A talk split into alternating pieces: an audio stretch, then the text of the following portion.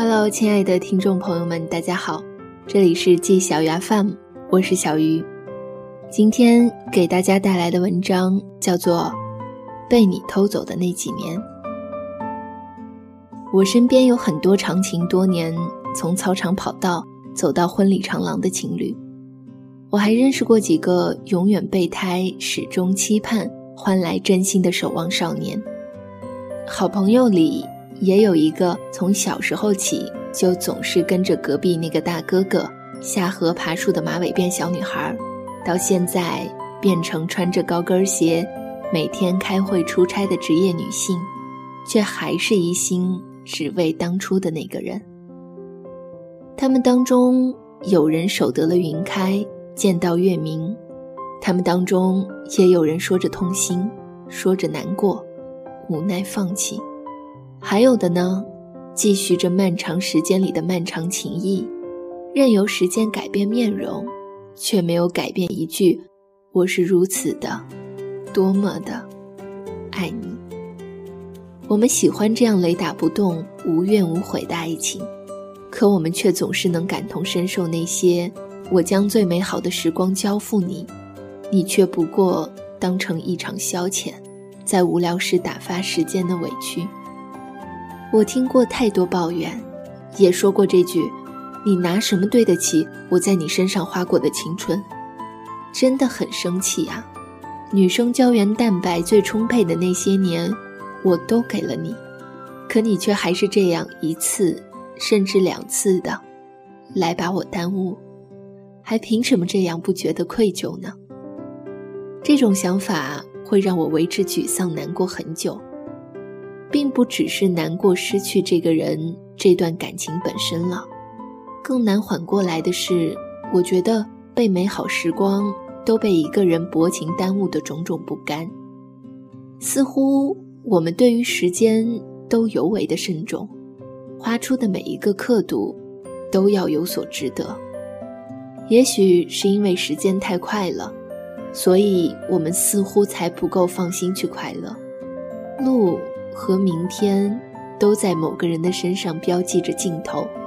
一旦感情灰飞烟灭，那么时间就付诸东流。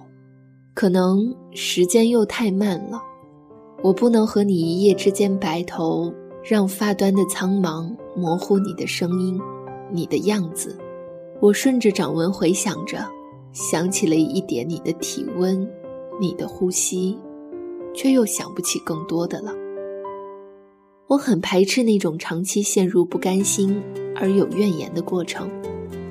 如果两个人在一起很久以后分手，即便男生为过错方，现在的我，也不愿意再去说，是这个男生耽误了某个姑娘的青春了。毕竟，男生的时间也是时间啊，青春也是一样的短短数年，错了就说哪里错了的事儿。不要牵扯谁的时间被谁浪费了这种怨气，这就好像在最开始就认了女性总是弱势方。其实，在时间面前，不论男女，我们失去的都是平等的东西。所以，无价的青春时光，每个姑娘眼里最好的那些年，不该是用来做一笔算数的，而是。即便最后不能持续美好，但那些时间里的美好也都是算数的。我一直都想让自己明白，那些很多虽然吃不到，只能闻一闻的东西，也是不亏的；那些不能三餐一宿一直吃下去的味道，也是能留余味的。生活常常让你为难，又难为你，可它不是没有给过你奖励。你们度过的时间，渡不过的关口，都是能让自己成长，都是有留痕迹的。虽然很多被迫接受的糟糕局面，我也没办法真的说出对苦难的感谢。可是人的内心总向往着愉悦，少带着一份时间被辜负的怨言，就多一点起码可以撑得住的勇气。没有人可以让我热血的、迷人的、美好的时光，变成一段交付给另一个人后就褪色冷却的经历。时间的美好与否，永远在我心里判定。而我们走过的路，你的和我的，在一起这些年里，都是我们的；在分开后的很多年里，都是各自独立完好的。我们将青春赋予了我们，所以你并没有耽误我的时间。而其实是你的有意或者无意，让本来就美好的东西，多了一点不同的好。你不这么想吗？你还是怕耽误我吗？你还在恐惧时间的不能重来、无法复制，所以战战兢兢的躲避开始吗？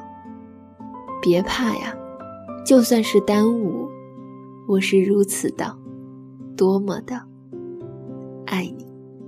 也就顺手给了你尽情做一切的权利。最美好的时光不跟你眉来眼去，才是耽误了它美好的原因。以上就是本期节目的全部内容。这里是季小鱼 FM，我是小鱼，欢迎关注我的新浪微博小 M 小汤圆儿和我取得联系。我们下期节目再见。